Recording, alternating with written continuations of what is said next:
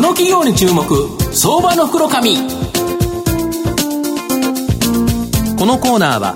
情報システムのさまざまなお困りごとを解決するパシフィックネットの提供財産ネットの政策協力でお送りしますここからは相場の福の神、財産ネット企業調査部長、藤本信之さんと一緒にお送りしてまいります。藤本さん、こんにちは。毎度、相場の福の神こと藤本でございます。はい、まあ、サッカーも日曜日、はい、夜12時ですか。そうです。楽しみですね。そうですね。とりあえず、まあ、あんまり期待がなかったところで勝ったから、はい、なんかいきなり盛り上がってるという形ですけど、はい、まあ、えっ、ー、と、頑張ってほしいなと思いますね。そうですね、楽しみです。はい。で、今日ご紹介させていただきますのが、えー、証券コード3920、東証一部上場 IBC 代表取締役社長の加藤博之さんにお越しいただいています。加藤さん、よろしくお願いします。よろしくお願いします。よろしくお願いします。えー、IBC は東証一部に上場してまして、えー、現在株価1910円、えー、売買単位100株なので19万円強で買えるという形になります。東京都中央区新海にですね、本社がある情報通信ネットワークの稼働状況や障害発生の予兆などを監視するネットワークシステム性能監視ツール、こちらのですね、開発、販売を手掛けている企業になります。100社以上のネットワーク関連機器に対応する製品を自社開発できる技術力があり、最近ではですね、子会社 iChain 株式会社で他社に先駆けてインシュアテック、険かけるテクノロジーですね、こちらにフォーカスした積極的な事業展開を行ったり、ブロックチェーン技術を利用した IoT デバイス向けセキュリティサービス、くさびの実証実験を行うなど、IoT セキュリティ分野やブロックチェーンなどの新たな成長分野へのチャレンジを続けている企業という形になります。あの加藤社長、御社の現在のそのメインビジネスはですね、ネットワークのシステム性能監視ツール、これちょっと分かりにくいんですけど、どんなもので、まあ、今後の展開、ちょっと教えていけますでしょうか？はい、あの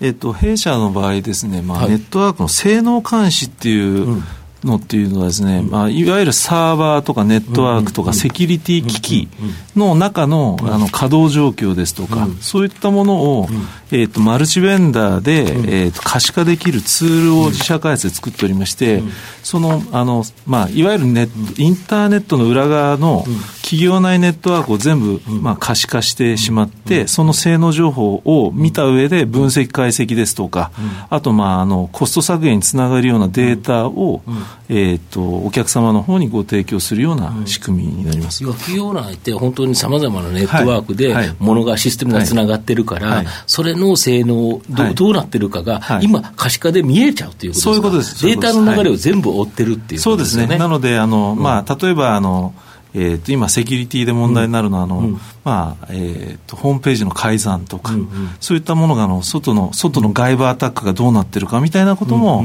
可視化できてしまいます、なるほど、はい、そうすると、それへの対応策であったりとか、はい。はい、例えば、ここはボトルネックになってるから、もうちょっと大きな機器にした方がいいよとか、逆に言うと、ここは全然余裕で稼働してるから、実はもうちょっと小さな、あのタイプの設備でも大丈夫ですよと、そういうコンサルティング丸ごとできるってことですか？そういうことですね。はい。これしかも100社以上の本当にいろんな関連機器、全部できちゃうんですか？そうですね。はい。あの、見る仕組みがあれば、うん、あの、私どもすべてじあの実験っていうか検証させていただいた上で、うん、あの、弊社の製品に反映していくというような感じです。で、これをサービスして、これ、どうやってお金に変わるんですか？えっ、と、あの、私どもはソフトウェアでの提供なり、アプライアンスでの提供なので、年間ライセンスという、あの、えっ、と、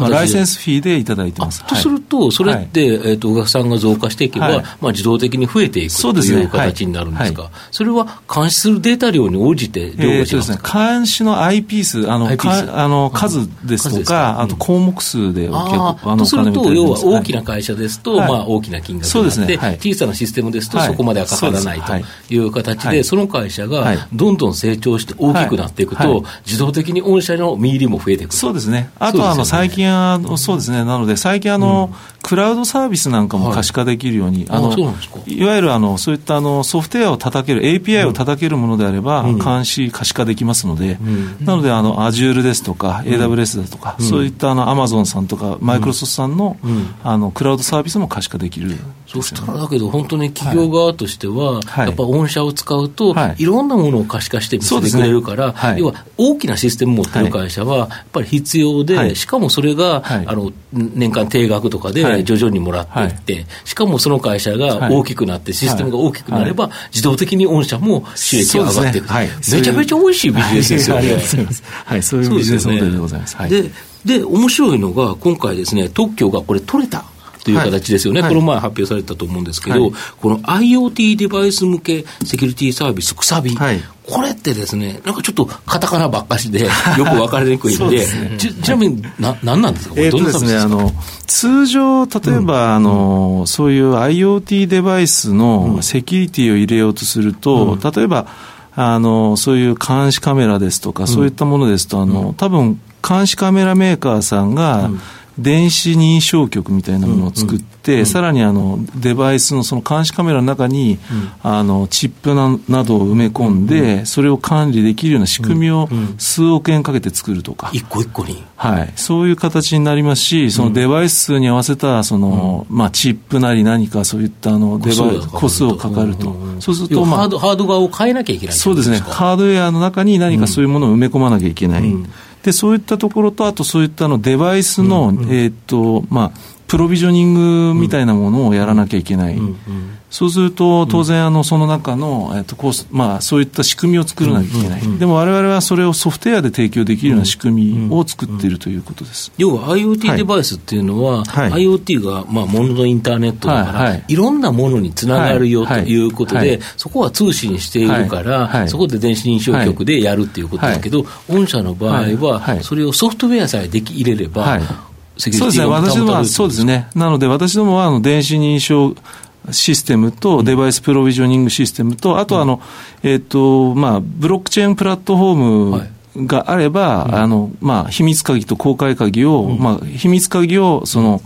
えーと、弊社の、えー、電子認証システムとデバイスプロビジョニングの方に置いて、であの公開鍵をブロックチェーン側に置くと。もうこういう技術によって、はい、もうソフトウェアだけでできるから、はい、端的に言えば、このコストが低く、そうですね。まあ、その会社としては、新たな大きな投資がなくても、まあ、ソフトウェアでなんとかできる。そうです。で、御社としては、これ、一個一個にお金がもらえるっていうことですか、えっ、とですね、まず、そういった開発キットを大手のあのデバイスインテグレーターさんにご提供させていただいて、あと、あの、デバイスごとの、あの、ライセンスという形で、あの、収益を見込んでおります。なるほど。はい。そうすると、この IoT 市場場っていうのは、はい、2020年には約365兆円、はい、このつながるデバイス、ネットにつながっているのが300億個と、まあ、急速な拡大見込まれて、はい、まあ、膨大な数の IoT デバイスがネットワーク上で運用されるとき、でこのやっぱりセキュリティって、すっごい問題、喫緊の問題になってると思うんですけど、このくさびを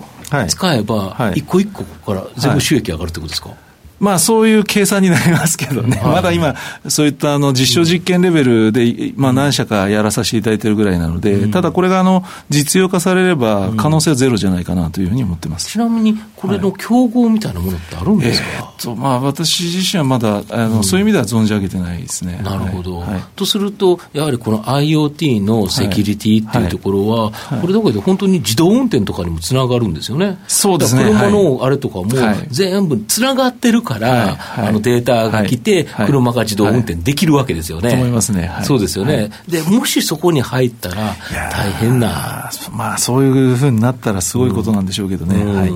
だけどこれ、可能性としてはありえますよね。まあ、ゼロじゃないんでしょうけどね。この IoT のプラットフォームの本当にその真ん中になるものっていうか、はい、そのくさびっていうのが、日本初で可能性、はい、僕、ものすごく感じてるんですけど、やっぱりこれはちょっとずつなんとか頑張っていきたいそうですね。はい。なんとかだけどこれで特許取れたの大きいですよね。そうなんですよね。特許取れなかったら、これ、パクられちゃいますもんね。そうですいくらいいもの作っても、だけど特許取れてるから、これ取られることはないし、ここから営業をかけていくと。そうですね。なので、まあ、なるべく大きい会社さんと手が組めればなというふうに思ってます。はい。なるほど。今後、御社全体的にですね、この成長を引っ張るもの、もう一度ちょっと教えていただきたいんですか？そうですね。あの、今、まあ、既存のビジネスもですね、あのそういったあの、クラウドとオンプレミスのハイブリッド環境がありますので、まあ、私どもの今のシステムアンサーという製品と、あとプラスそのソリューション、あとあの、そまあ、これもあの、一応、弊社の製品も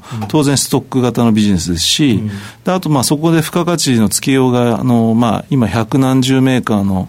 あの、可視化ができますので、そういったあの、まあ、いわゆる全体のシステムの可視化とオンプレとクラウドのハイブリッド環境では私どものようなツールっていうのはなくてはならない存在なのかなというふうに思ってますので、そういったところでの収益の確保と、あと、最近やはりあの、まあ、観光庁ですとか自治体ですとか、はい、そういったところでもあの非常にあのそういったハイブリッド環境が、うん、あの歌われておりますので、うん、なのでまあそういったところでのビジネスチャンスも拡大していくんじゃないかなというふうに思ってます。はい、御社の場合、やはり基本的な考えとして、はい、その開発していくらボーンともらってっていう形じゃなくて、はい、御社が作ったものを提供して、えっと、そこからコストをもらって、あの費用をもらっていくという形だから、あの損益分岐点を超えるまでは、ちょいしんどいですけど、開発費かかって、だけど超えちゃった、今、現在超えてると思うんですけど、超えちゃった状態だと、売上高さえ上がれば、利益率はぐわーっと上がっていくと。そういうことですね。はい、同じ、そうですよね。ぶっちゃけた話、同じものを売ってるんですもん ね。そうですよね。これ横展開してるだけですもんね。で、これが広がる。だから、くさびも全く同じ考え方でやられてるということですか？なるほど。変動比率が低くて、まあ最初の開発費が、ちょっっと重いっていう感じですよね。まあ、そそこまで重くはないですですか？そうです そこまで重くなくてやったら、めちゃめちゃ、まあ、ぼ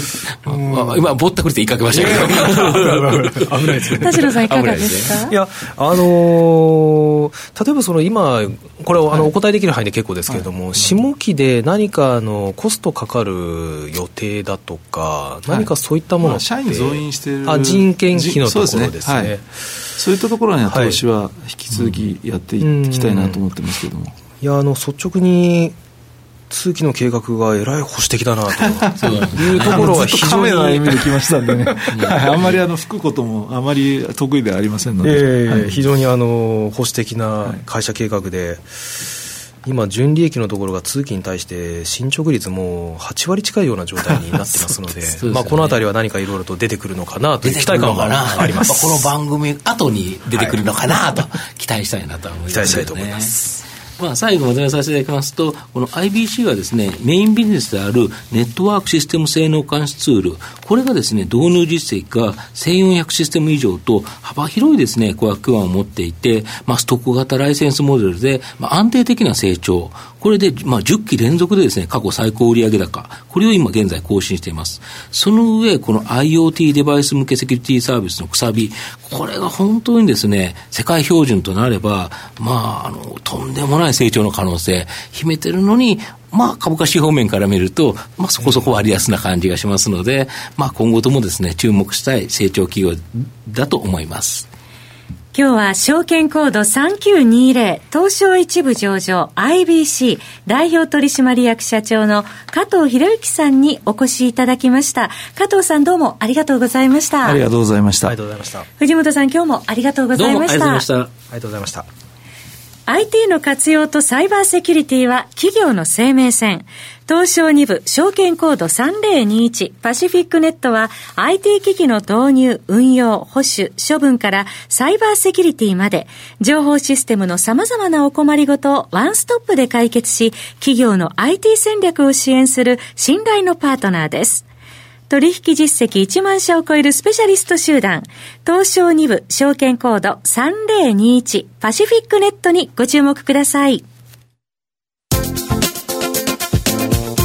この企業に注目、相場の福の神。このコーナーは、情報システムの様々なお困りごとを解決するパシフィックネットの提供を、